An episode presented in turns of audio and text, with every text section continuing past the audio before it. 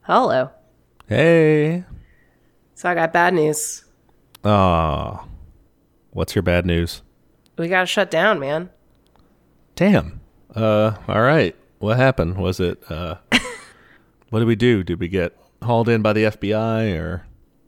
No, it's just we're both homeowners now. So we're both two in the system, I think. Yeah, but like, Engels owned a straight up factory, you know? Oh, shit. I didn't know that. yeah, he was, he was kind of the finance behind the, eh, you know, Marx was always kind of a bum, but Engels, his best bro, was, a, yeah, he was a straight up factory owner. He was somebody's boss? I mean, yeah, he. I think he like tried to be nice or something, but he was a factory owner. Like, Gross. yeah, Okay. I don't feel as bad anymore. Fuck it. no, dude, there's no ethical consumption in capitalism It's true. or ethical means of having a. I don't know.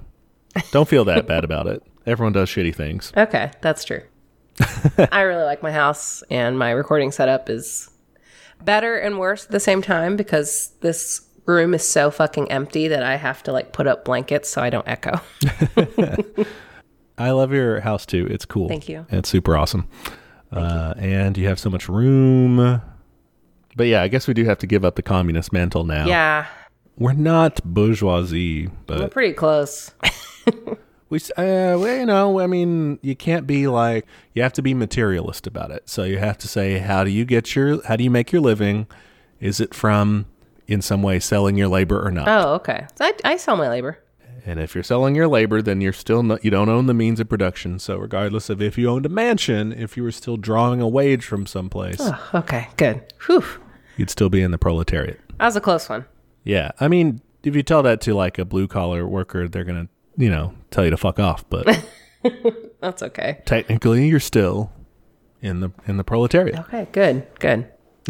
now that we are clear to go, what are we learning about today? Uh, today we're going to be learning about the early history of leftist parties or like kind of socialist or communist parties in the United States. Hell yeah.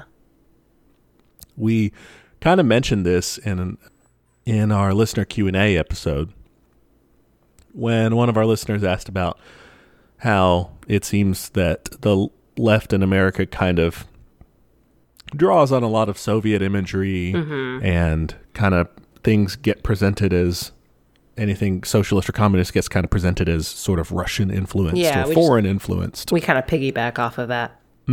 So yeah, we want to kind of explore instead how far back do those roots go, and what can we say about the tradition, the American tradition of leftism? Hell yeah. That sounds great because I, I think most people don't realize that there is an American tradition of leftism. So, yes, let's get into it.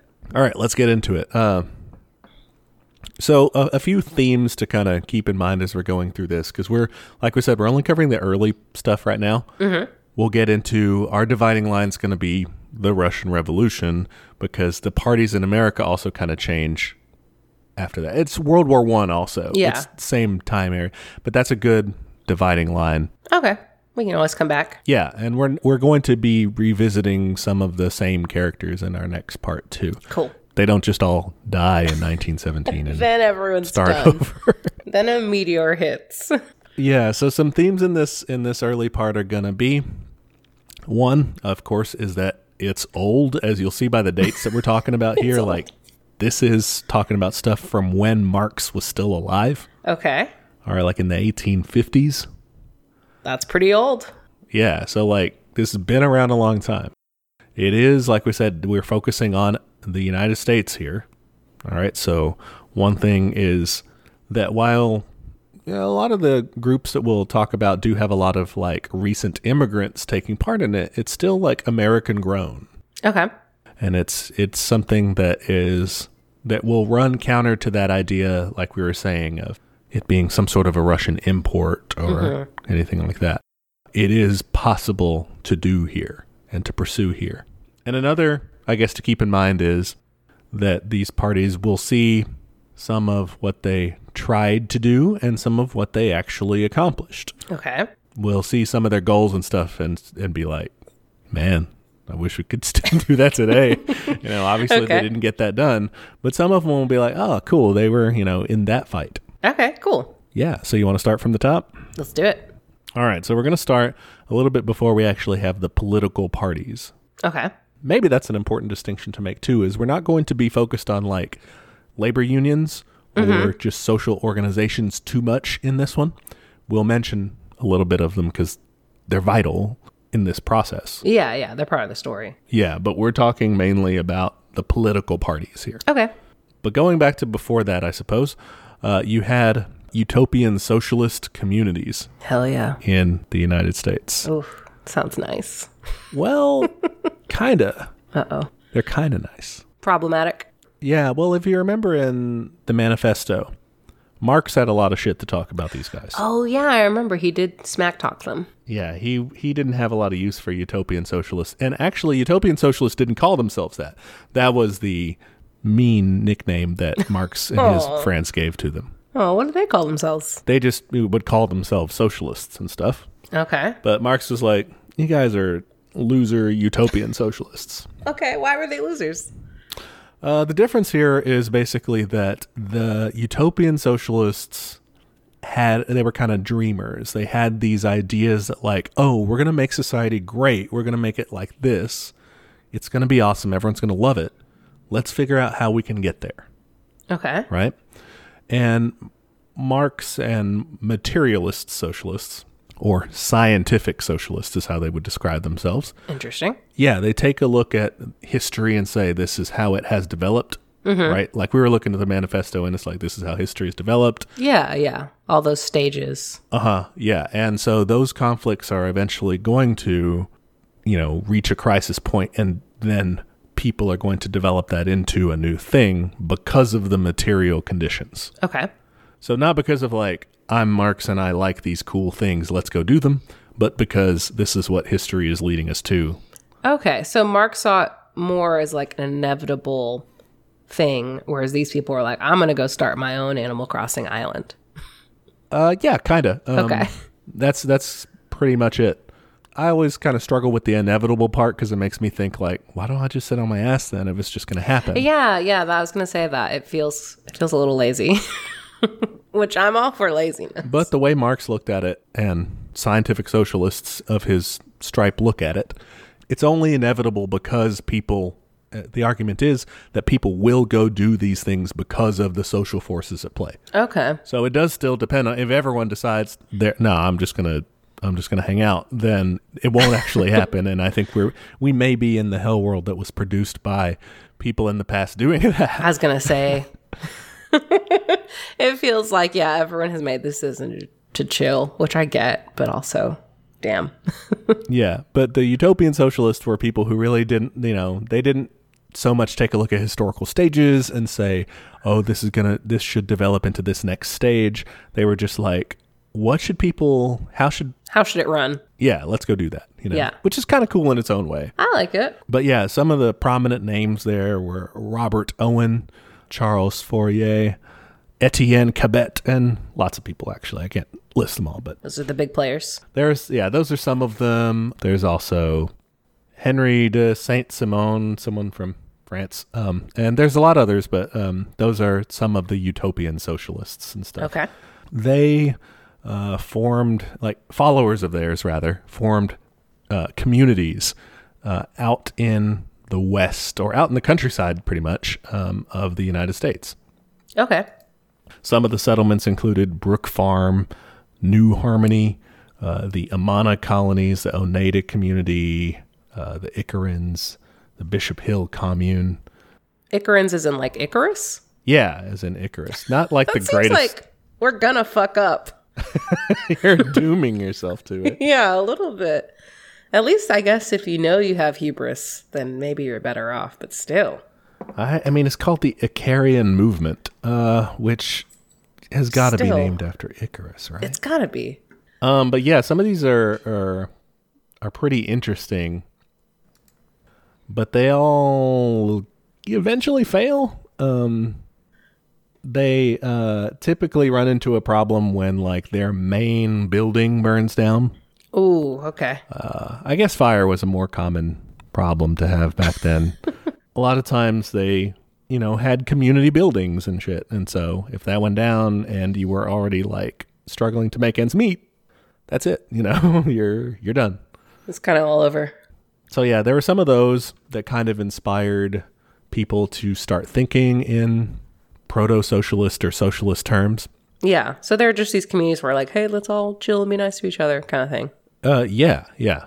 This one guy, Cabet, um, or Cabot, started a colony in Texas, uh, in Ooh. Denton. I love Denton. Uh, they got uh, they were supposed to settle in the Red River Valley, but their deed was like way off, and they got Yeah. and they were when they showed up, it was like actually your land's going to be over in in Denton, Hell yeah. Go Eagles. and it was way less land than they were intending to get, and I think they were, end up running into a lot of problems there. It doesn't turn out well for them, but yeah, um, these are kind of some of the earliest experiments, I guess, in socialism that you see in the United States. Uh, you also had anarchists um, doing some of this as well. I like those. Yeah, uh, our last real dabbling in just anarchism was em- we're talking about Emma Goldman, Hell yeah. uh, who was cool. We um, Five stars. Yeah, totally cool. We talked about her kind of experience with like propaganda of the deed and labor agitation and stuff. But before that, uh, there was a guy named Josiah Warren. Okay. Uh, Josiah Warren was is kind of he didn't describe himself as an anarchist, but he's considered now to be America's first prominent like anarchist thinker Okay. and he was more individualist. Um, he wasn't capitalist, uh, but he was like society man. You can't tell me what to do. You know, classic. Okay, that more on that side. Uh huh. Yeah, he was, you know, born in 1798. Kind of did his stuff in the 1830s, 1820s, and 1830s. Uh, he was interesting, I think, for his his naming prowess. He was really good at naming things. Okay. Lay, lay some names on me. All right. So, for one thing that he did was start a store in downtown Cincinnati Okay. called the Cincinnati Time Store. Okay, wait. Does that mean they sell time? Uh, Like the herb or the concept or clocks? no. So it's spelled time like like minutes on a clock. Okay. And I guess it didn't so much sell time as much as exchange time for things. Sorry, what? So his whole um his big thing about what he was what he was trying to experiment with here was uh was called was called the cost the limit of price. Okay. All right.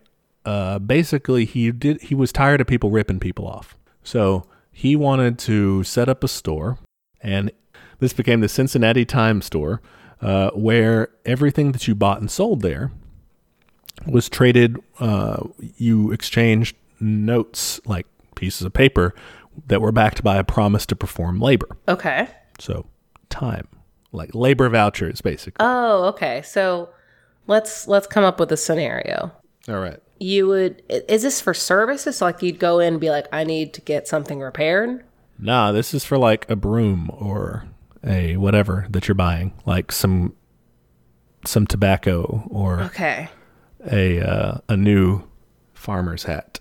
I'm just trying to come up with some agrarian stuff. I guess You'd go in and be like, I want a new hat. Can I work for that hat?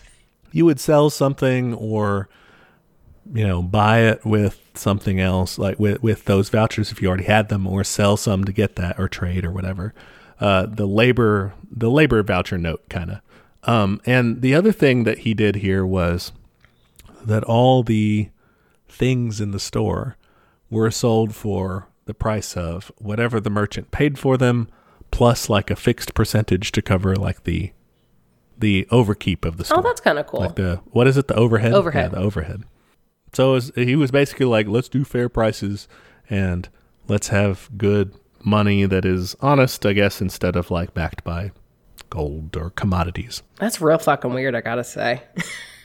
that sounds really complicated. it does it doesn't sound like it doesn't sound like it would work but apparently it di- it didn't fail it was only around for like three years before he closed the store and decided to go do something else, um, like founding colonies and stuff. Uh-huh. Uh Going and setting up his own communities. You know, like you do.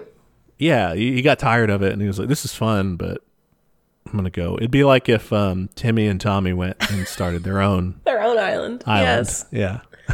I would go there. That was Josiah Warren. You can picture him with his little his little outfit in uh, Josiah Warren's cranny. Oh, he needs a brother though that repeats everything he says.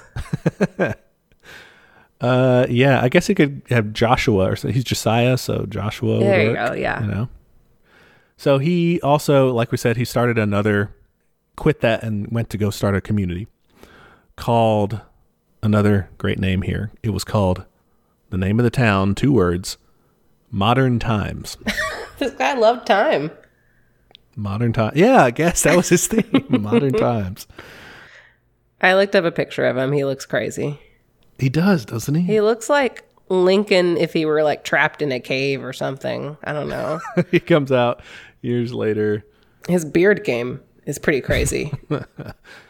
Modern times was a utopian anarchist community. Okay. There was no government, no laws, no police force. Fuck yeah. It was just let's live out here. How'd that go? Uh, it went well for a while. They didn't have crime or violence during their 13 year history. Cool. So that was good. That's good because you know most people when they you know hear about even communist communities, but um, anarchist communities especially, they're just like, well, what happens if someone brings a gun and just shoots everybody? Yeah, I mean, that's the classic uh, without police, the city would tear itself apart. yes, line exactly. from RoboCop. I feel like I see the world through a lens of RoboCop now after our got your- conversation on that. you have your uh, CCTV uh, visor on with the really bad lines across it. Yep. Ugh. Uh, so modern times, no, it eventually didn't work basically because this labor voucher system that he kept going for this town, they, it just didn't work very well. they, a lot of residents had to go like work in other towns to get money to buy shit that they Oh. could, like you know, that they needed. That sucks. Uh, eventually, it changes its name to a norm. It becomes a normal ass town. It becomes like uh, Brentwood, New York, Brentwood. which is just like a normal place. Yeah, that wasn't. That's not as good as a name. It's boring after that. Boo. But yeah, no, those are some of the kind of early experiments, and I guess Americans' first exposure to socialist, communist, anarchist ideas are through these sorts of things. And I guess it's not a great example to start out with. You know, they're the crazy folks that want to go out there, s- try some crazy scheme, and they have to come back, you know, a decade later because it fails. In a way, it makes me feel better because I feel like once a week I'm just like, fuck, I just want to live in a commune with my friends. And I'm like, maybe I'm like, on- so like on a macro level, that was their first thought. Mm-hmm. On, on an individual level, that's my first thought. Yeah, and they did it. And they made the mistake, so you don't have to. Yeah. is that it doesn't work that well. Now there it's not to say that there aren't like commune or planned communities like this out there that are doing things, you know, Yeah. Yeah. and trying to live in a in a way that better conforms to their values, I suppose. I don't want to shit on that and say it's terrible. It doesn't seem like it's something that's more widely applicable to society overall. Do you think it's just because it's kind of like they skipped the revolution part and went straight to utopia? Do you think that's the problem? Or do you think it's because, I mean, we talk about this a lot too, where if you're just a small commune and the rest of society around you is still capitalist, like shit's going to be hard. That's yeah, that's the main thing I think is that you are a very small island in a sea of capitalism. um, you you it, we don't realize how much we depend on the capitalist mode of production to keep us alive Yeah. because it's the only you know it's the only game here. Yeah. That's one of the reasons that people say there's no ethical consumption under capitalism, like we mentioned before, is you got to live, man. And you can't just, it's the stupid critique of like, oh, and you- you're posting about leftism on an iPhone. Oh. yeah, man, that's like what I got. Yeah, yeah. I don't. Yeah, I, the revolution part. I think there's the chance for a reformist path. Mm-hmm. It could work. I feel like we don't have time for it anymore, but sure. if this if it had happened like 20, 30 years ago, I'd be like, yeah, maybe. But like, We're out of time. yeah, climate change, man, we don't got a lot of time to fix that. It's time to pull our goalie and go. exactly, exactly. We've been watching the Stanley Cup playoffs. Yes. My household roots for the just knocked out uh, Philadelphia Flyers. So now we're going for my preferred team, uh, the Dallas Stars. Hell yeah, it's my team too. I don't actually watch. I take us take a nap while Kyle watches. So those are the utopian communities, socialists, anarchists trying to start communes and struggling. Poe, but he's nerfect. Yeah, now let's get to um, the actual political parties and All right. groups and stuff like that. A ton of this is going to come from a book called The Working Men's Party of the United States A History of the First Marxist Party in the Americas. That sounds yeah, like the episode title. Uh, yeah, this is by Philip S. Foner. Um, he's a prominent labor historian, uh, and we'll start in 1857 when a very cool club opened up in New York. Okay. What was it? It was called the Communist Club. That sounds great. I would love to go there. Yeah, the Communist Club of New York, or the New York Communist Club. I guess they were flexible with the name. That's fine.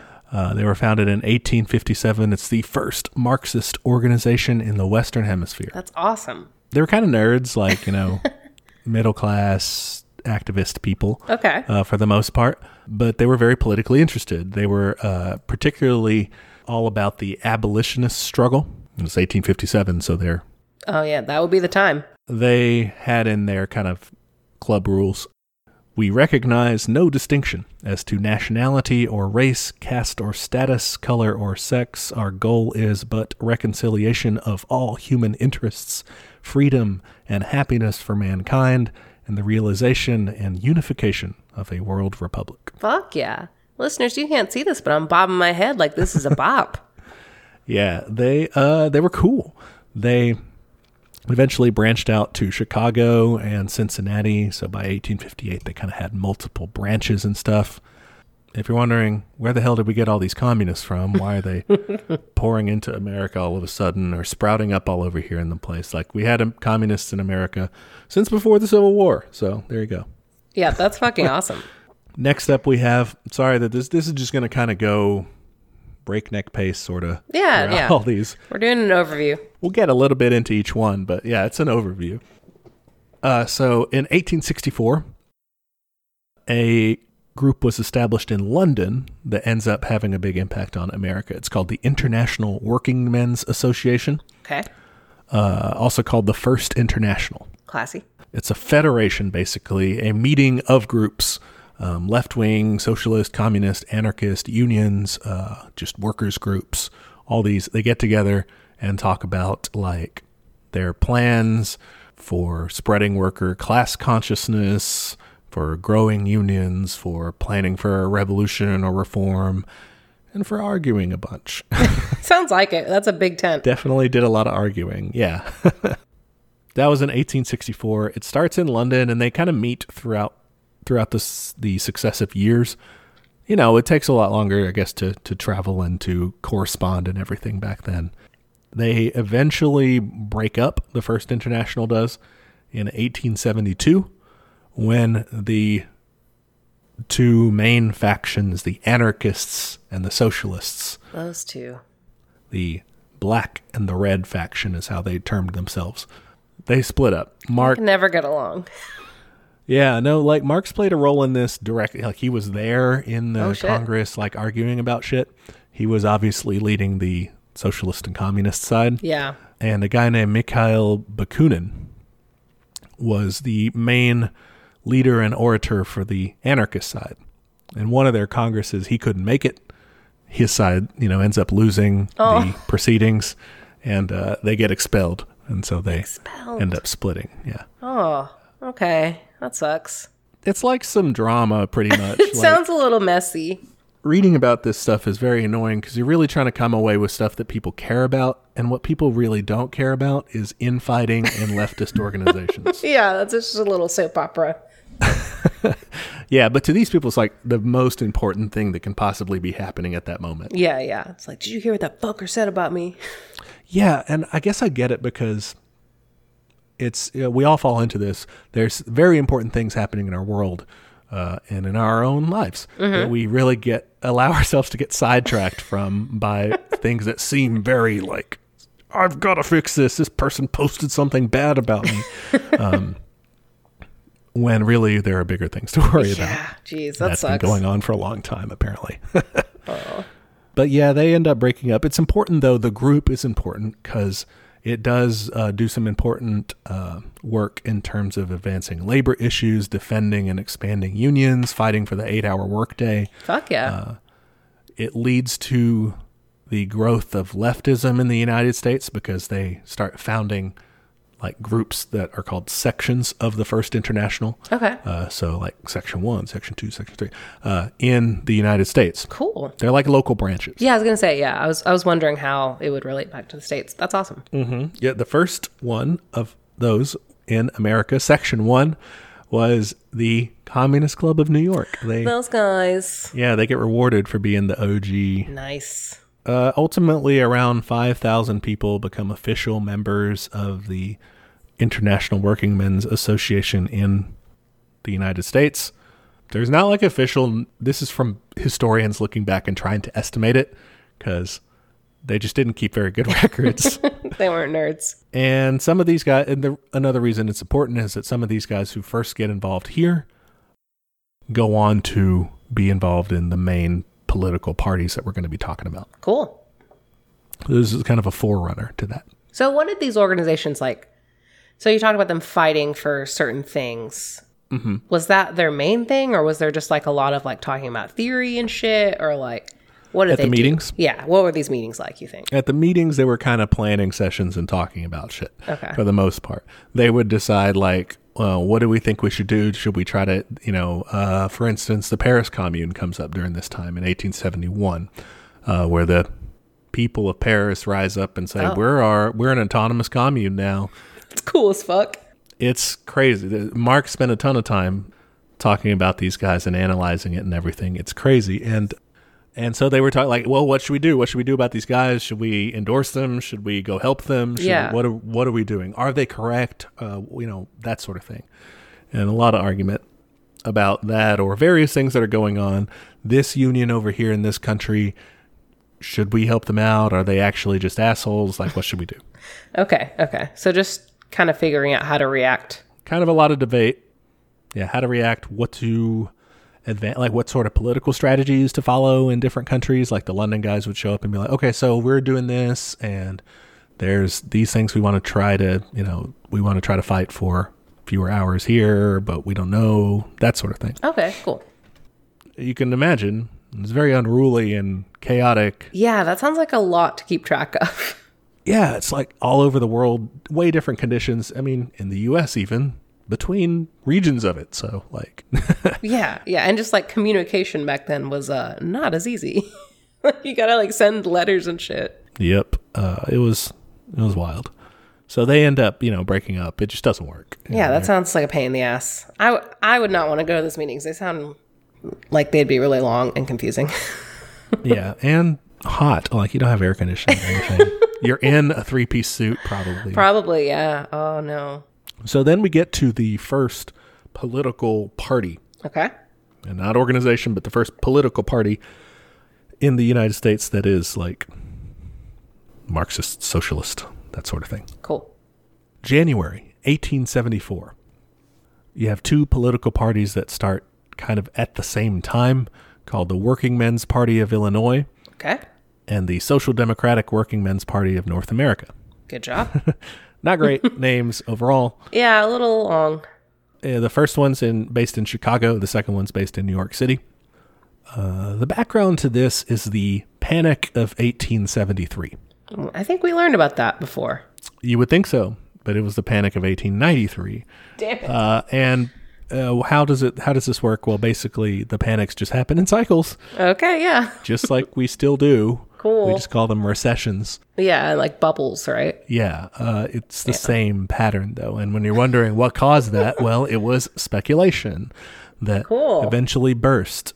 The, there were runs on the bank, all the credit dried up, businesses started cutting jobs, the unemployment. Sounds familiar. It's like it's built to happen that way. Oh, I love it. Why does this keep happening? Uh, so you have mass meetings of the unemployed Okay. in big cities like Chicago and New York, and that's where these groups come out of. And this is not like out of the blue. This is because uh, of the hard work of labor organizing and everything that had been going, that groups backed by the First International had been doing.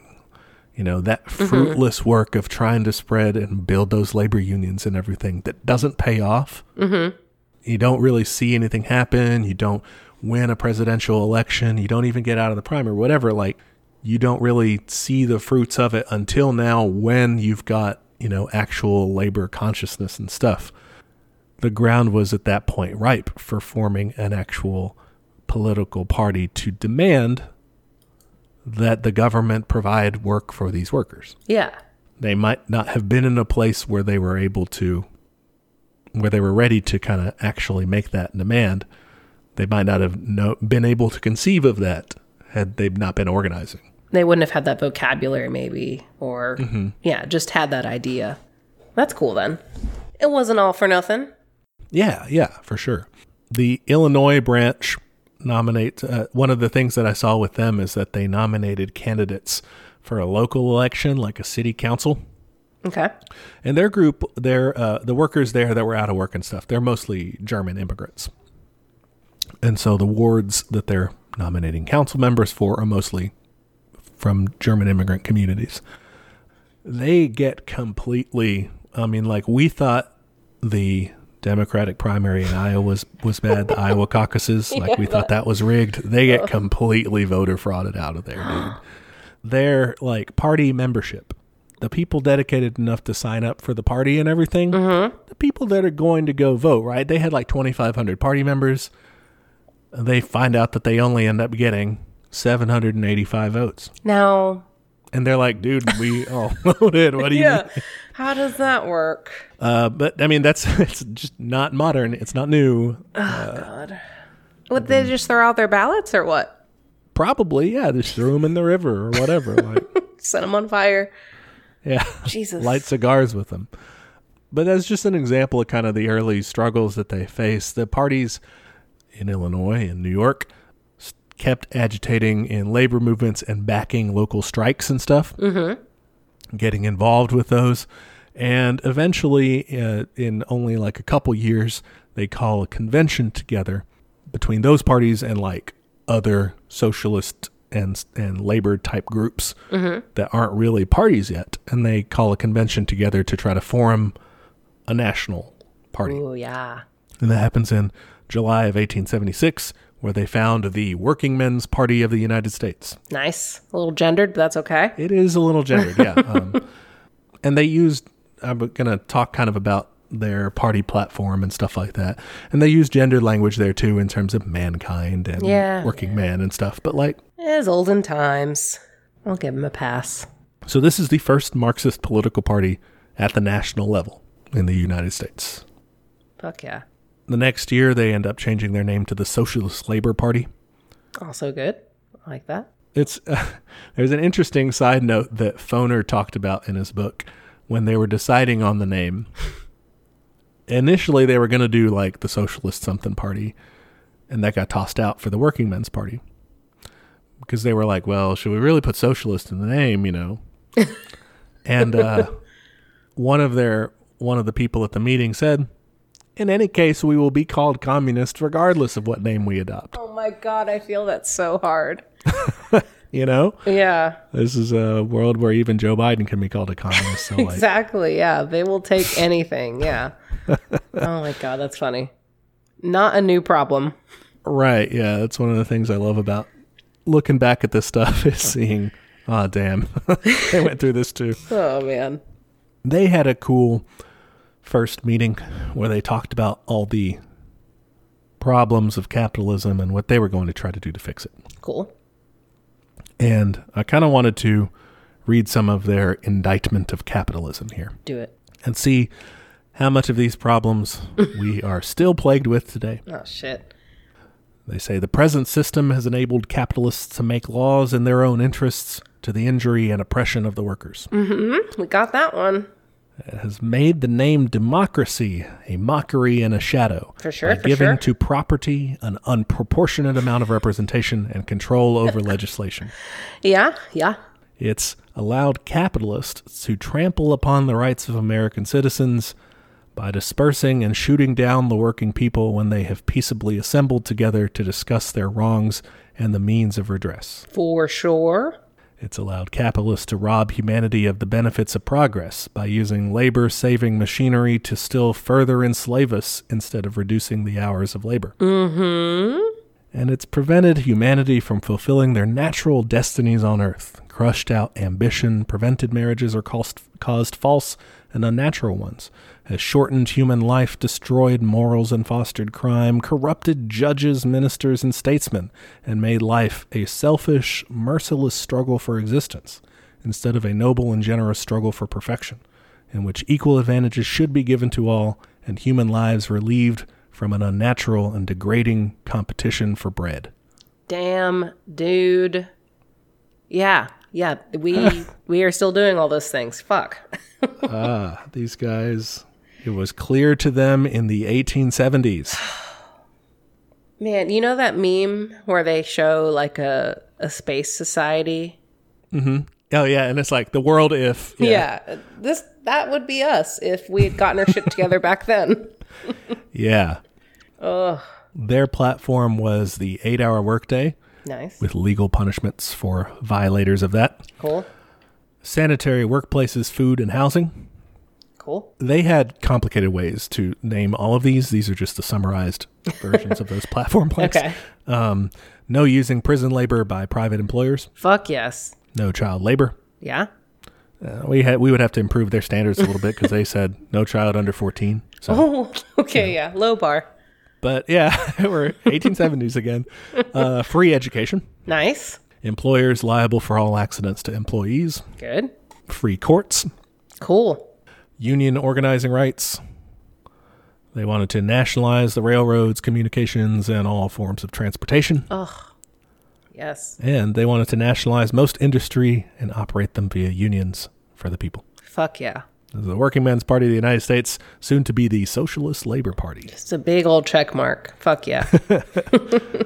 How popular do you think these guys were? Uh, oh, probably. I would say not very. I don't know. Wait, what year was it again? Uh, 1876. Shit, I don't know anything about that time. Yeah, not very is a pretty good assessment, but they do have some strange successes. Okay. Who's president then, just for reference? That just helps me figure out what year it is in a different way. I don't know. Uh, in 1876, it would be Ulysses S. Grant. Really? Oh, okay. Ulysses S. Grant till 1877 when he leaves office uh, for Rutherford B. Hayes. Ugh, okay. So when they're when they change their name, Hayes is probably in office by then. So okay. right after Reconstruction, Okay, yeah. That helps some. yeah, Listeners, we grew up with a presidential placemat, so that's how I mark time. Yeah, there you go. Strangely, though, the Socialist Labor Party uh, was popular enough in 1878 that they nominated seven candidates to a state legislature, That's a lot. and they got five of them elected to the state legislature. Christine, you get Oh, to guess the state, and I guarantee you, you will never guess the state, or at least you won't get it on the first guess. Was Wyoming a state? Uh, I think at the time it may have only been a territory. but it's Okay, not never Wyoming. mind. Uh, what about West Virginia? It's a pretty good guess. Yeah? Uh, but it's not West Virginia. Okay, what is it? home of humanoid turtle Mitch McConnell Kentucky. Kentucky. Kentucky had five members of its state legislature as members of the Socialist Labor Party. Wow. Good job, Kentucky. Yeah. Impressive. Wild. Uh, so, you know, they did have some success, I guess. Uh, they were involved with labor unions, including the Knights of Labor, who we've mentioned before. Extremely cool name. Yeah, that one's way better. Like, they should have consult done some consulting work for um, Josiah Warren and his time shop. And Eventual Patreon idea is to design a enamel Knights of Labor pin. hey, they I I don't know if they already exist or something. They probably have merch. The Socialist Labor Party also was heavily influenced, like starting in 1890 and going forward, by a guy named Daniel DeLeon Okay. or DeLeon. What's his deal? Uh, he joined the party in 1890, and he was all about pursuing power within labor unions, but also political power. Like at the same time, was his thing was that we should, you know, how oftentimes we're like, why don't we do both? Sort of with different things, like both can be true. He was kind of like that with, should we pursue political goals or labor union goals? He was like, yeah, Porque no las dos. yeah. Okay. Nice. he apparently was like personally kind of an asshole like a lot of times Okay. people people kind of he rubbed people the wrong way Not a popular dude. he could get really worked up about stuff and and piss people off basically uh, but he was I, f- I found this interesting he was name dropped by lenin Okay. Interesting. yeah it's a pretty you know americans don't really know about this guy so it's weird that he would be that well known to lenin in 1922 lenin said What we have done in Russia is accept the uh, de Leon interpretation of Marxism. That's what the Bolsheviks adopted in 1917. So he's like, Oh, we did what you did, basically. referencing. Thanks. Okay. That's pretty famous. And that was quoted by a journalist, so maybe they were trying to like make de Leon look like an asshole or something because it was an American journalist, so I guess that's a possibility. I like to think that, that Lenin was just thought he was cool. Yeah, just name dropping him. Yeah. de Leon's like, thanks, no problem. Uh, Feel free to borrow from my work anytime. yeah. just attribute me. I do it for my fans. So yeah, we said the the Socialist Labor Party they never really do well electorally at the state or national level, past a few little places here or there, um, that they have limited success, and they still do technically exist. Okay. What are they called today? The same thing or? The Socialist Labor Party, yeah, Huh, I mean, why move from a classic? their claim to fame is we're the oldest socialist party in the United States, Nice. but they haven't run someone for president since 1976. Whoops. they don't really run very many, you know, electorally very many people overall across anywhere. Shit. They're very they're a very small party now, Okay. but they still exist. Like small, like how small? Wow. How small is it? This may have changed, but they basically on the Wikipedia article anyway, they were talking about like the trouble that they have publishing a newspaper and a thing and whatever, and so they kept they keep like lengthening the amount of time like monthly to bi-monthly whatever Oh no, going online publishing quarterly that's slow decline. By as of January 2007, the party had 77 members at large, That's nothing. as well as seven sections, of which four held meetings, with an average attendance of three to six members. I feel like we might have had 77 listeners. Yeah, they closed their national office in September 1st, 2008. But they, I mean, they still like exist. I guess they just are very I was not expecting that small. ma- I thought it was going to be like a few thousand. Be like, oh, that's still Right? respectable. yeah. But no, they they were they're kind of a has been. Oh, tragic. If you're a member of the Socialist Labor Party of America, though, and you want to answer some questions for us, or, yeah. Yeah, come on and pitch them. or send us an email, we'll gladly talk about it. Yeah, we'll hype you up. So yeah, they that's that's the oldest Marxist party in the United States, Okay. the Socialist Labor Party, 1876. Uh, moving on from there, you have the founding of the Social Democracy of America. Okay. 1897, um, Grover Cleveland was president. That guy. Uh, and so, some background for the founding of the Social Democracy of America. Uh, it's founded by a guy named Eugene V. Debs. I've heard of him. Yeah, Eugene Debs is Bernie Sanders' hero. Oh, okay. He's like he lit, he kind of idolizes the guy. He was a socialist, you know, politician, social activist person in the 1890s, 1900s, 1920, uh, all the way through there. So Eugene Debs was the founder of that, and the background to this is uh, a labor action called the Pullman strike. Okay. When the American Railway Union went on strike, went on strike against the Pullman Rail Company, and it shut down rail traffic across America, we- everywhere west of Detroit. Basically, it was just shut down for months from May 11th to July 20th, 1894. Nice. Basically, yeah, yeah. Basically, the company, which had billed itself as like, we're nice, responsible capitalists, you know, we Because that's a thing. run yeah we run a, a company town everyone's taken care of Oh, you I'm know sure. they're paid well they get good housing all this stuff right Was taken care of in quotes. uh, it should have been like they you know they kind of meant it slash carried it out for a little while but when economic problems came to pass they laid off a bunch of workers Classic. They cut wages for the workers who were still there. But they, you know, run these company towns as they, and they did not reduce rent or utilities at all. Oh, good. So everybody's like, what the hell? I'm going to be thrown out in the street. And so Eugene Debs, who was the leader of the American Railway Union, helped these guys out when they went out on strike. You know, he was like, the union, this union's going to support you, blah, blah, blah. He helps them through that strike. He's actually a little reluctant to do it at first. He's like, guys, come on, this is going to be really dangerous. We're, you know, everything bad is going to happen pretty much if we do this. And they were like, fuck it, we're going on strike anyway. So he joined them. Fuck yeah. It ends up pretty disastrously. Uh, Oh, man. He was right. the president, yeah, the president Grover Cleveland, uh, sends in federal troops to mow down the strikers. Thirty of them are killed. Fifty-seven of them are wounded. Debs gets thrown in jail, where he get, becomes radicalized. He becomes a socialist. Nice. Previously, like he has, he's kind of an interesting upbringing. He has, he's like middle class. He's like the son of a grocer. You know, works there and everything. Goes to work on the railroad. He's like in the unions there, but he's just kind of a moderate. Like, let's try to get better pay. That sort of thing Yeah, yeah. it's only in these strikes and getting thrown in jail and everything that he's like, this is fucked up, you know?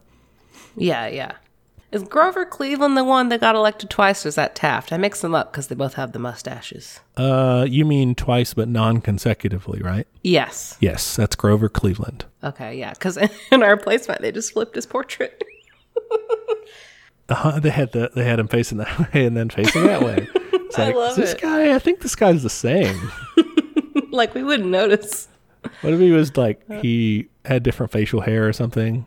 Had a different Oh, that'd tie be on, great. They- he just changed clothes. Wearing glasses. I'm Grover Cleveland. That's Grover Cleveland. It's spelled differently. yeah, yeah. Anyway, after that experience and getting converted to socialism and everything, Eugene Debs got the American Railway Union to join up with a bunch of other socialist groups to form the Social Democracy of America. Okay. And so that was this political party, and it's kind of short-lived before uh, before it, it splits up. they quickly get into an argument over whether they're going to set up socialist colonies out in various places, like the Oh, like utopian. uh, or if they're going to try to win power through elections and get people in office and change things that way. They hold a big vote. The colony guys win. and the people who lost the vote, Debs among them, they're like, fuck it, we'll go start our own party. Okay. Cool. the colonies thing does not really work out well. They try that. And of course, you know, after a while it fails. Classic. Yeah, we already tried that, guys. It didn't work. but the the ones who wanted to do the political thing, they literally go to the hotel across the street it's a little petty. and they found their political party there. Yeah. Oh, I love it. Do you think they like played music really loudly and like put a bunch of signs up, you know, just to rub it in their faces? We're way cooler. We're called the yeah. Social Democratic Party of America. That was what they Okay, they kind of ripped the name too. Yeah. It's a little petty. To be fair, Deb's like, you know, he tried to start that initial one and then they stole it from him with their colony ideas. Like you, if you're having a board game night and you want to play a specific game, but then someone brings a new game and you're like, oh, damn it. And everyone's like, oh, this is, yeah, I love this game. and then you have to play. What would be a board game like that? What, what board game do you not like besides Monopoly, which no one likes? No one likes Monopoly except for psychopaths. Probably like Risk. Probably Risk. Risk. It's just too hard and too long. Risk can take too long, but it's kind of fun, but it kind of Yeah. takes too long. This is controversial. Catan is okay, but it, I feel like I, I get bored with it. Yeah. I just want to be too nice. That's the problem. When people trade, you're like, I guess that will help you out. Sure. Yeah, I can do that. Yeah, exactly. I'm just like, what's an equal trade for us? Like, yeah. All right, moving on from Risk. Back to the new party, the Social, Democratic, Party. Yeah, 1898 is when that happens. That's when they had that fateful meeting. They, you know, say we're going to fight for socialism. We're going to, you know, they define that as the collective ownership of the means of production for the common good and welfare of the people. You know, they um, basically say that's what they're going to fight for, and they're kind of prominent nationwide too. Uh, they run Eugene Debs as their candidate for president in 1900 when he yeah. gets 87,000 votes, 0.63% of the of the popular vote there. Not a ton. No, not a It lot. sounds kind of impressive. Oh, Like, whoa, 87,000. That's a city. just because I don't know the population, then I'm like, I don't know. It was olden times. Could have been a Is lot. that a lot? Yeah, no. Uh, not that much. no. And the Social Democratic Party, while prominent, is not really around for that long. Oh. because they merge with other groups to become a bigger, pow- more powerful party. Oh, okay. That's fine then. Yeah, it's in 1901 that they merge with some disaffected members from the Socialist Labor Party, which we talked about before, Mm, yeah, yeah. and they merge into the Socialist Party of America. Okay. Uh, and this is a very, a very big tent as far as the left end of the spectrum goes. It's a big tent kind of party. Who's all in that tent? Well, you have people who are more reformist minded, more revolutionary minded, more involved with trade unionists versus more like, oh, it's all about getting elected, all sorts of different groups, and people coming originally from different, like, well, the SLP versus the old Social Democratic Party. Like, you have different people in different ends of that. You also, unfortunately, had di- people coming from different ends of like opinions about racism, race policy, or Aw, whatever. man. Yeah, you had some folks that were like not good, like the Socialist Party of Louisiana, which sounds ridiculous. It does. They were not good on that. They uh, supported segregation. Oh, fuck. They were like, no, like black people should be able to vote, but which I guess was good, but they were also like they should be segregated, which was bad. That's not good. Yeah. But a lot of other state like they basically just didn't make a we are the socialist party and this is our racial platform. They just the different states kept doing whatever they wanted to do. Oh, fuck, guys. But a lot of them did good shit that's surprising. Like the Socialist Party of Tennessee, another weird thing. said that uh, white supremacist ideology was a tool of the capitalist class to divide and rule the working class. Fuck yeah, it is. The Socialist Party of Virginia passed a res- party resolution to focus more attention on encouraging solidarity between black and white workers Nice. and to invite non-white workers to join the party. That sounds good. Yeah, they were they were doing positive stuff there. There are some cool people in there. Okay, that's good. One of the weirdest to me was the Socialist Party of I'll give you uh, just it's not the same one as before or your Okay. previous guesses, but I'll give you another guess. Um, Texas. No, close. Oh, okay, okay. Um, Oklahoma? Okay, okay is right. Oklahoma, yeah. There we go. Oklahoma, the Socialist Party of Oklahoma. Neat. They led opposition to that state's uh, ballot initiative in 1910, which was for a grandfather clause. Okay. What does that mean? Now, grandfather clause typically, right? We think of that as just like oh, the policy changed, so I get to still do the thing because I was already Yeah, there, yeah. right? I used to work for a company where they didn't cover birth control for that reason. it was not good. Yeah. The grandfather clause in terms uh, in this terms was about voting. Hmm. And this was something that southern states used. And the way it worked was that they would put in a literacy test. Oh God. A literacy test that was super hard, Oh, good, good, good. right? Anybody who wasn't like a college professor of grammar or whatever, like would fail this test. But if your grandfather had been eligible to vote, That's so then shitty. you were fine, you were good. That's so shitty. And so they, you know, they just Effectively, yeah, blocked all black people, and that that sucks. Oh my God. So there was a ballot initiative on that, like on putting that in place, and the Socialist Party of Oklahoma led the opposition to that. Well, good job. D- did it work? And I believe they defeated it. oh, nice. Pleasantly surprised. I was looking into them specifically in Oklahoma and just pulling some numbers on that because it was so surprising to me that uh, they actually were pretty powerful in Oklahoma for a little while. there. Nice. In 1912, Eugene Debs got 16% of the vote in Oklahoma. In 1914, they ran a candidate for governor named Fred Holt, who got 20% of the vote. Damn. Okay. Like, came really close, you know? Showing up. This is bizarre because this state went for Trump in 2016, like 65% to 28%. Oklahoma's And in Oh, so the 20s, weird. they were voting for. They were voting for socialists, you know. That's pretty nuts. The heck, or in the in the 1910s, I should say. Yeah. um. Man, it's a weird state. there apparently was like a socialist armed uprising in Oklahoma Mm-hmm. Whoa. called the Green Corn Rebellion. That sounds cool. Well, it ends up bad. Oh. I mean, they get crushed, and Okay, didn't end up cool. and then the Socialist Party like becomes anathema in Oklahoma. Everybody's just like, "Fuck you guys," you know. After that, That sucks. but yeah, I was just like, man, I have never heard of a socialist insurrection. In Oklahoma, that's awesome. That's pretty nuts. Very surprising thing for me to learn there. But that that's all part of the Socialist Party of America. Some other big players, I guess, that they had was a guy named Victor Berger. He spelled it B E R G E R, not like a hamburger, but like, Like Burgermeister Meisterburger. yeah.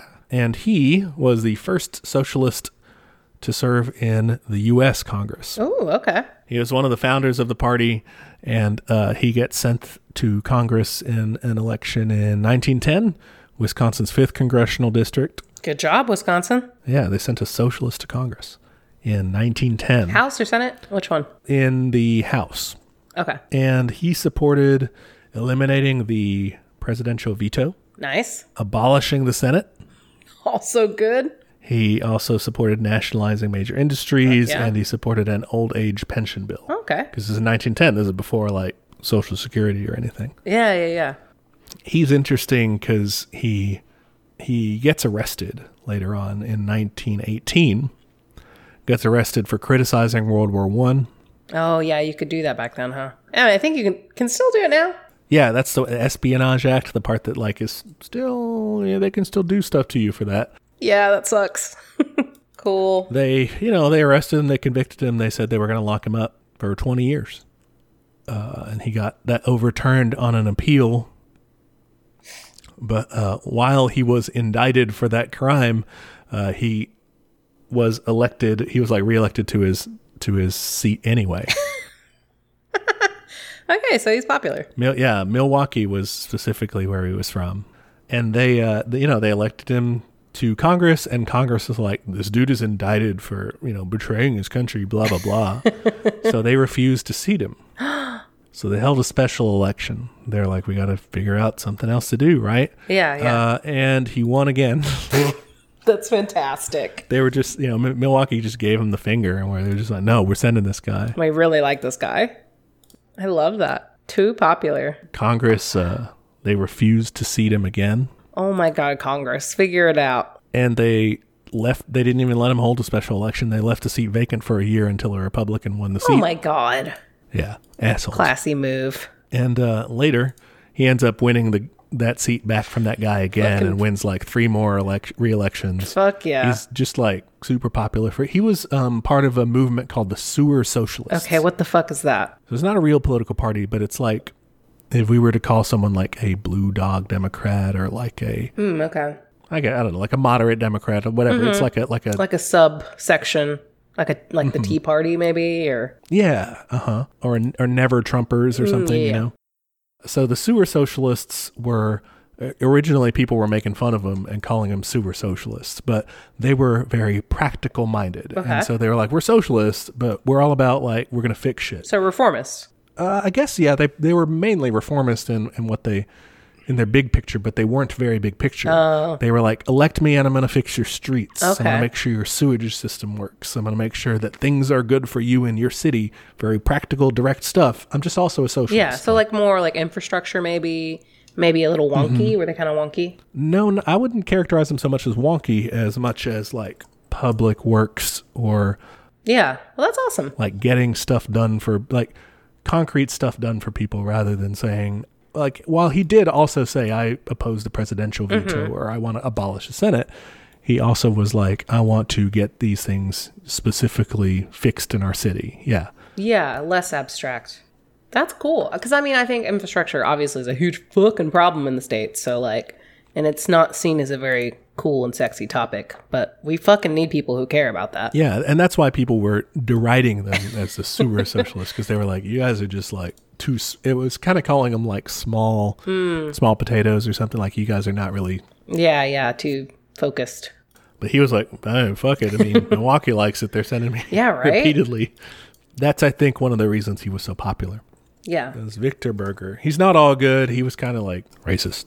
Oh god dang it. Besides that, he was like pretty. That sucks. Okay. good. It was like good besides that. And that was, I mean, that's really bad. So Yeah, yeah, that is a bad one. Then we talked a little bit about Debs already and his kind of background.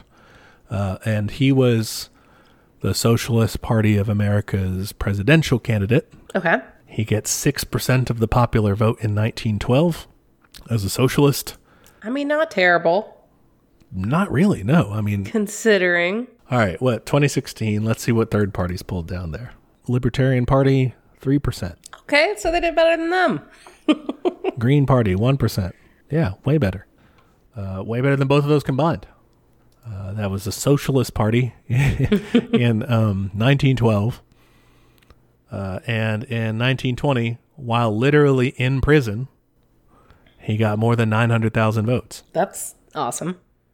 Uh, it's slightly, I think it's like five point something percent, but Yeah. like it's still in the area of that. Still pretty good considering. When he is actually in prison, he was in prison the same similar reason as as Berger got thrown into prison and Emma Goldman got deported was opposition to World War One.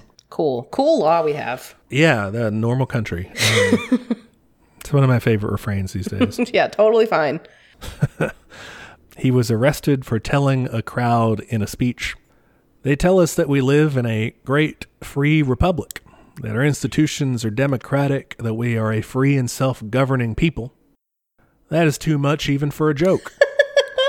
Wars throughout history have been waged for conquest and plunder, and that is war in a nutshell. Fucking The yeah. it master is. class has always declared the wars, the subject class has always fought the battles. That that's fucking right on the nose. Yep, and it was so right on the nose that they tossed him in the jury.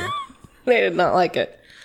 Oh man. When they brought him to trial, he told the jury, I've been accused of obstructing the war. I admit it. Gentlemen, I abhor war. I would oppose war if I stood alone. I have sympathy with the suffering, struggling people everywhere. It does not make any difference under what flag they were born or where they live. Fuck yeah. He was super cool in that trial. Um, he like just doesn't offer a defense. He's just like, you guys suck. This law sucks. Like, Yeah, like Emma did. so they were like, "Well, fine, we're convicting you." they convicted him, found him guilty. You know, the judge was going to sentence him, and they let him give a address to the court and the jury and the judge or whatever. There's a quote from him in that that is like one of my favorite. I'm just like, "Damn, this is like me. Like, this is my Mm-hmm. my political credo, credo, creed, my political creed." I don't know the difference. It's the main thing that I hold Creed's to. I'm fine. like, Mantra. My mantra. Yeah.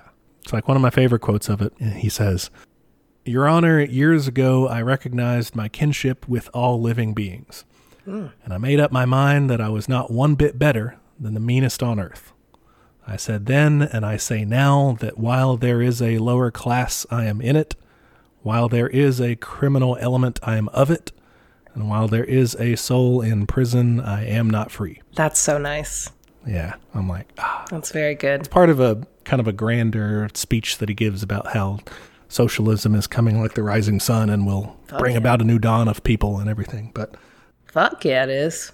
but that's always the part that I'm like, oh, Yeah, that's so nice. because you know, I guess he kind of recognizes like he's not really in all the situations that people are in, but he is still fighting. He's fighting for them. Yeah, Yeah. so he gets thrown in jail. Woodrow Wilson repeatedly refused to pardon him because he's a dick. Of course he is. Uh, so yeah, this that that's that kind of is the beginning of the Socialist Party of America. They stick around for a lot longer till like 1972 is when they finally break up in a few different directions, Okay. and we'll kind of mention them some when we when we explore the later half of Socialist Party histories and stuff or leftist parties. That kind of wraps up where we get to with, with the early parties. Cool. Wait, was Debs racist? No, Debs was not racist. Okay, Debs, good. Uh, We can still like Debs. He originally put into in their first meeting and stuff in the Socialist Party when they were founding that and all. Mm-hmm. He supported a plank that was for equal rights for all human beings without distinction of color, race, or sex. Fuck yeah. But that uh, that's got opposed or like watered down or like just kind of they were like, no, we don't need to have it. And that's where we were talking about like all the states had their own stupid shit. Oh, okay. Yeah, yeah. But Debs was on record as being in favor of racial equality, Nice. so he was good. Berger problematic. Yeah, problematic. Okay. popular, but problematic. Um, Deb's also popular, just popular. not as problematic. Yeah. All right, yeah. So that's kind of that's where we end up. All right. I'm trying to think if I have any questions. I'm looking over my notes because I was a big nerd and took notes. so, yeah, I, I asked kind of a similar question with one of the earlier groups. So, as far as the Socialist Party, it sounds like they were a little more focused on like electoral stuff. Is that accurate? Yeah, that is. They had, like I said, they had different factions and groups within, sort of, who identify different ways, and so some people would be like more involved with trade union activities and stuff. I think that generally everyone there would have found there would have been pro union. Yeah, yeah. but you had any you had kind of a spectrum to where like on the far end you would have people who'd say we need to take electoral office change things unions can kind of barely fix things for the workers currently but they're not going to actually do any political good Yeah, yeah. So, it was kind of just a shift of where their focus was. yeah because like the far other end would be like we need to use elections to show people that we're cool and that capitalism sucks but where we're really going to make change is labor union agitation and direct action Yeah. So I know we talked about in terms of like how many votes these people would get, how popular they were, but like, do they have numbers for how popular they were in that term? but I mean, like in terms of membership, like how many people did they have around that time? in the for the socialist party Yes. when do you want like the peak Yeah, sure. let's see 1912 they have 118000 members Okay. That's pretty good. that's the peak Okay. uh what other questions do you have I think I'm good. I feel like I didn't contribute much today. no I mean, it was a it was kind of a a research one which one was your favorite and your least favorite Okay. My favorite. Hmm. Oh, gosh. you can do favorite and least favorite party or Mm-hmm. person e- excluding like the bad guys Yeah, Like, obviously, I'm not bad going to pick a guys. bad guy. woodrow wilson when he was cool no Yeah, Woodrow Wilson was my favorite. I think I liked the New York Comedy Club. They sounded pretty cool. Yeah. And they were first. Like, Yeah. That's impressive that they were doing that in 1857. Yeah. Um, didn't they? They had a pretty progressive like platform too, right? Yeah. No distinction for nationality or race Yeah. or Fuck yeah. sex. Yeah, I liked them. I mean, I also, I mean, Deb sounds cool as fuck. I think it's interesting that he was so like practical minded. Hi- I guess that was more burger or whatever. But I think that's interesting that that kind of took off here. I wonder if that's an American thing or what? Because I'm curious as to like what those London socialists were doing and other places, you know. I find that interesting too, because, like you said, with the practical application of it, it's it's like what we were looking at in the primary and stuff with Bernie's proposals and things always polling really well. Yeah, yeah, You know, everybody's like, "Damn, yeah, I do want Medicare for all. I do want free college. You know, I do want this stuff." But when you tell them like, "Oh, cool, well, that's socialist," and they're like, "Well, I don't know if it should be that extreme." yeah. It's it's kind of sucks. It feels like like I don't remember who, but you're talking about that guy that was like, um, well, they're gonna call us communists anyway, and it's like, well, which one do we do? Do we just admit that it's those are policies are kind of socialist, or do we just like try to hide it? Like it just seems fucking. It's frustrating that we even have to have these conversations, you know. I agree. I think, I guess this is a De Leon approach to it, but I would say we should do both. Yeah, We should, there should be some people out there that are saying, look, communism isn't that bad. Socialism isn't that bad. It's cool and it can do good stuff and we should do it. yeah. And try to convert people to that. Meanwhile, have people who are out there saying, we're going to do Americanism and it's going to be good and we're going to help people. Yeah, you know, yeah. You like people, right? We're going to help people. Just talk about the benefits of it. Yeah. yeah, you know, FDR style social democracy. Mm-hmm. We're going to improve things for the people who need it. We're going to, you know, who need help. We're going to help them. And we're going to make life better for everybody. And sure, yeah, some people might call what we're doing socialist and communist, but really, this is Americanism. You know, and Yeah, like, don't worry about it. Just follow me. yeah, because some people, unfortunately, they just need that. you know. Yeah. They will never come around to, you know, or they, they might. Some But people. it'll be very hard to Yeah. get them around. Yeah. I also I thought it was interesting that like, you know, similar to how we are today, these groups tended to fracture a lot and they were very big tents. Like if you you know, you look at DSA, like ever there's all kinds of folks in there. You know, there's anarchists and there's, you know, electoralists and all that. And so it is very hard to run such a big platform like that and I don't know, I just I thought that was interesting that that continues to be an issue. Yeah. It was going on then. Man, when we cover the second ha- the second part of this, it's going to be the, uh, just just as bad or worse. There are so many different and we're not going to cover them all. We're just not. Yeah, because yeah. There are too many of them. There's no way. There's a, s- a sect for every different stripe and then usually there ends up being two because one of them got mad at the other.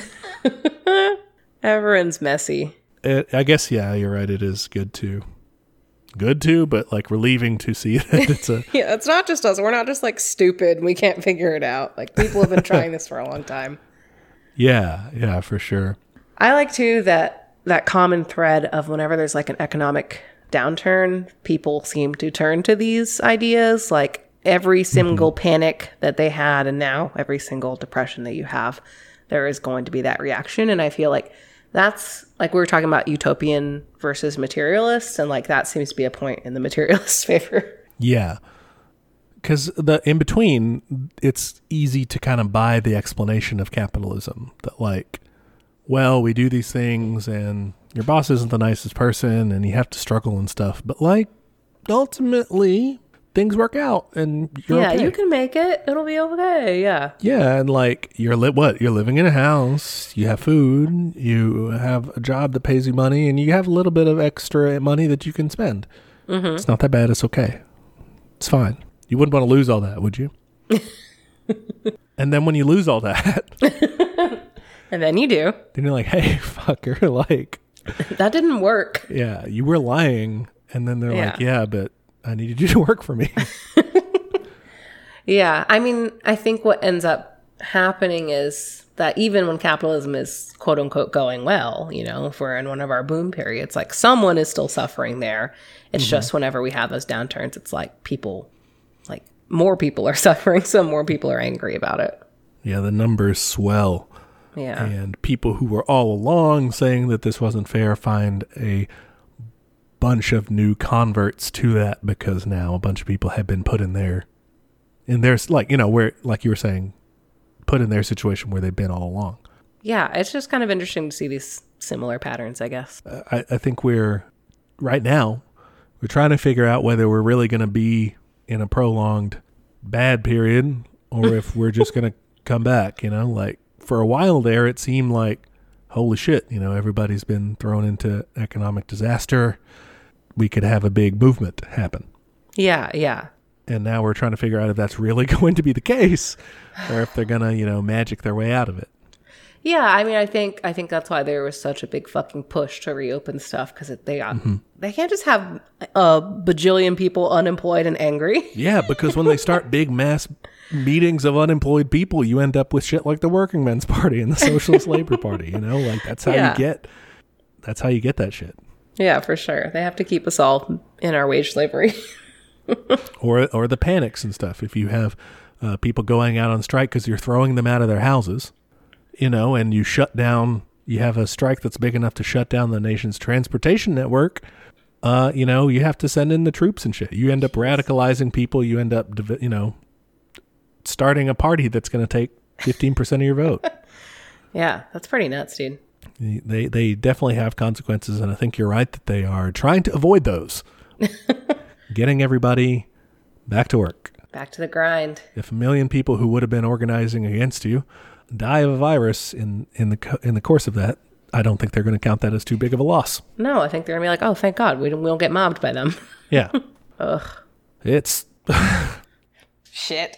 like we were saying earlier like if if people don't do that then it doesn't happen, you know, we may be I think we very may well be living in that alternate dark timeline of well, we should have fixed things before. Yeah, yeah. It, it- yeah, it definitely feels like I don't know, like a carrot stick kind of thing of just like, oh, it's not that bad, you know. Like every time it's like we get close enough to like, oh, maybe well, this will actually fucking change something. It's like somehow someone pulls some levers and the quote unquote economy goes back up, or they just announce that it goes back up, and so I guess that's fine. Like Oh yeah. I don't. I I think it's really like we've talked about like the stock market before. Like that shit doesn't affect me.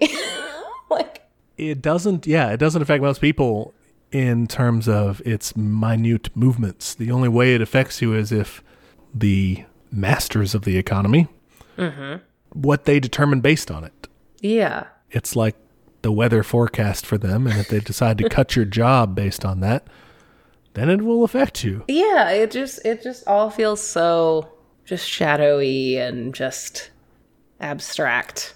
all that is solid melts into air as marx said Oh yeah, I like that. That's a lot better than what I said.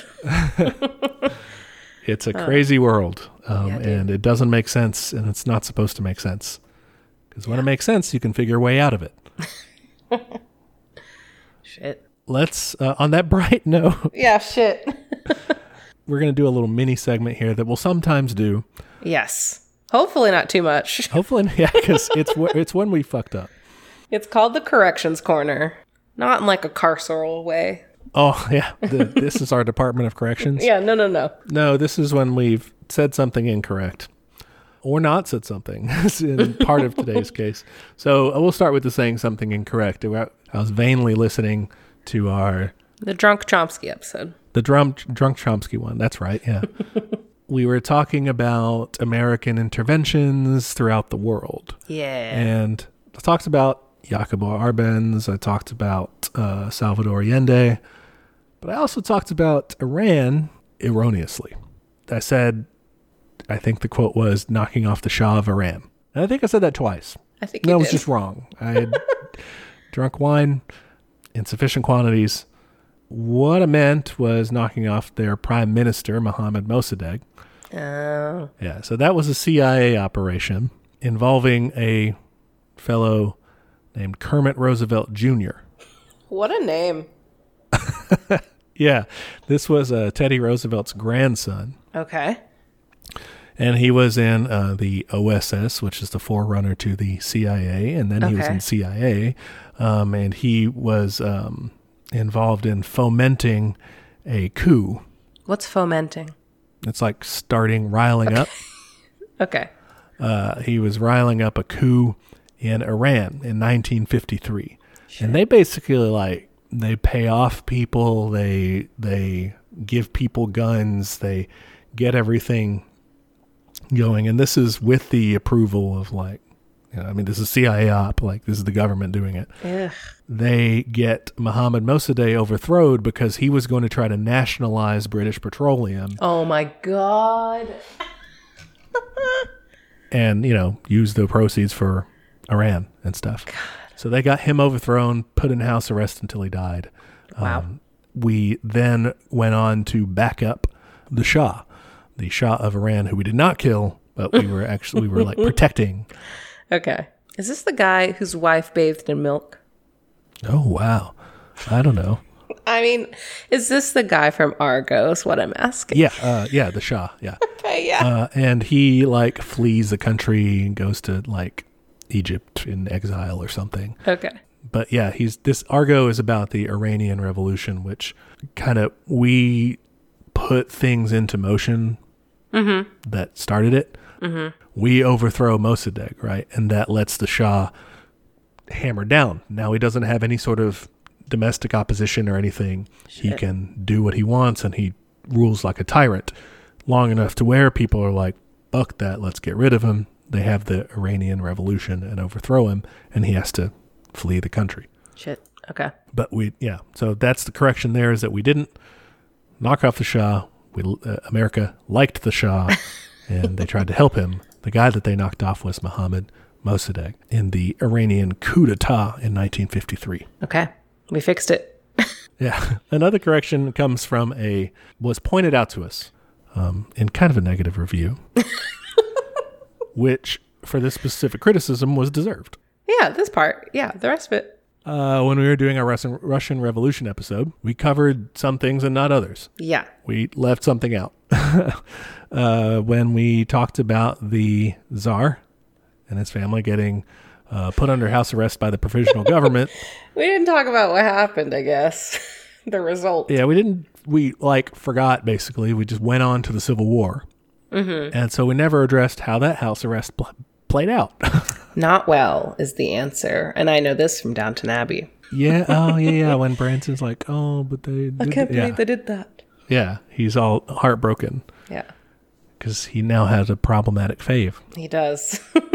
But yeah, so we didn't address the execution of the Tsar and his family. yeah, that was bad. Uh, yeah, they were like hanging out in house arrest, like biding their time. And even when the November, of, uh, the October Revolution rather happened, they were like, "It'll probably, I don't know. That sounds worrying, but not a big deal."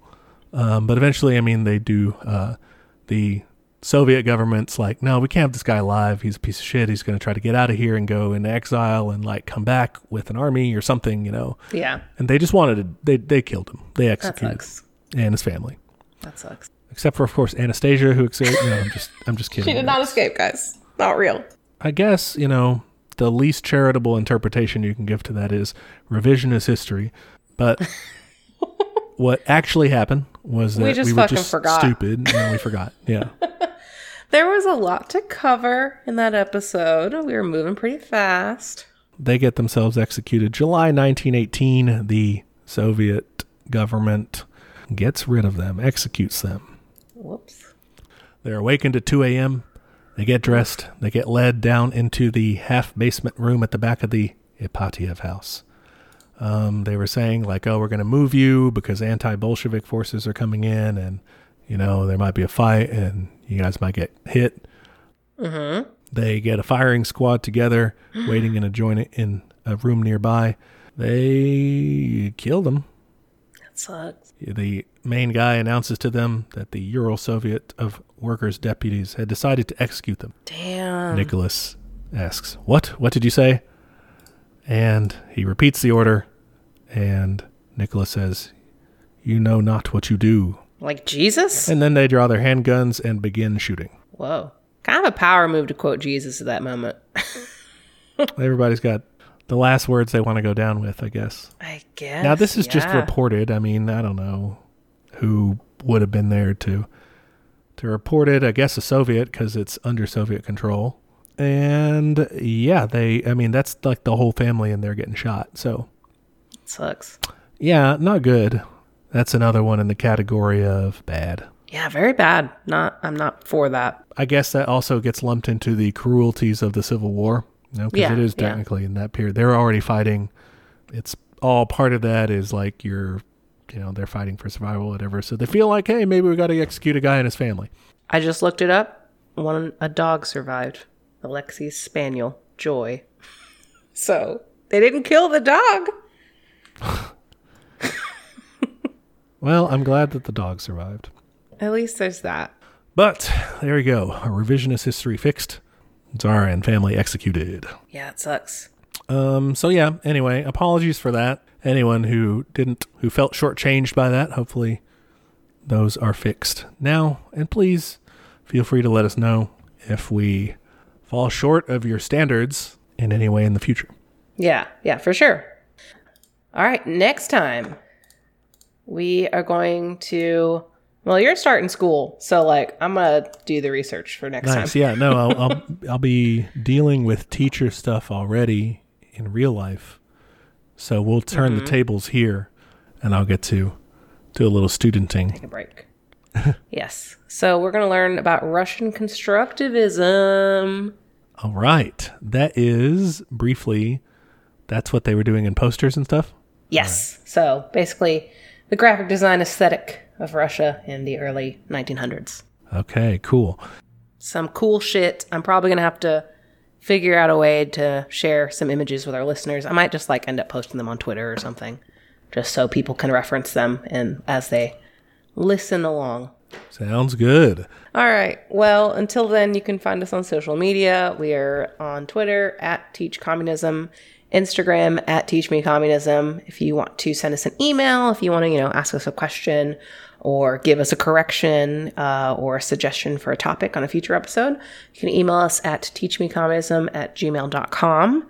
We are also on YouTube if you prefer to listen to our episodes there. And we also have a Patreon, patreon.com slash teach me communism. And that's where we upload our episode notes. Um, usually they're Grady's notes because he's very thorough. Um, but sometimes I'll have notes for like movies we watch and shit. And be sure to leave us a review on Apple Podcasts, rate and review. Um, well, I feel like more people are finding us, and that's very exciting. So, yeah, keep telling people about us. That's awesome. All right. Well, uh, thanks for being an awesome student as always. Thanks. Thanks for teaching me stuff. Yeah. And listeners, uh, you can catch us next week on another episode of Teach Me Communism, where the class struggle is always in session. Smell you later. Bye.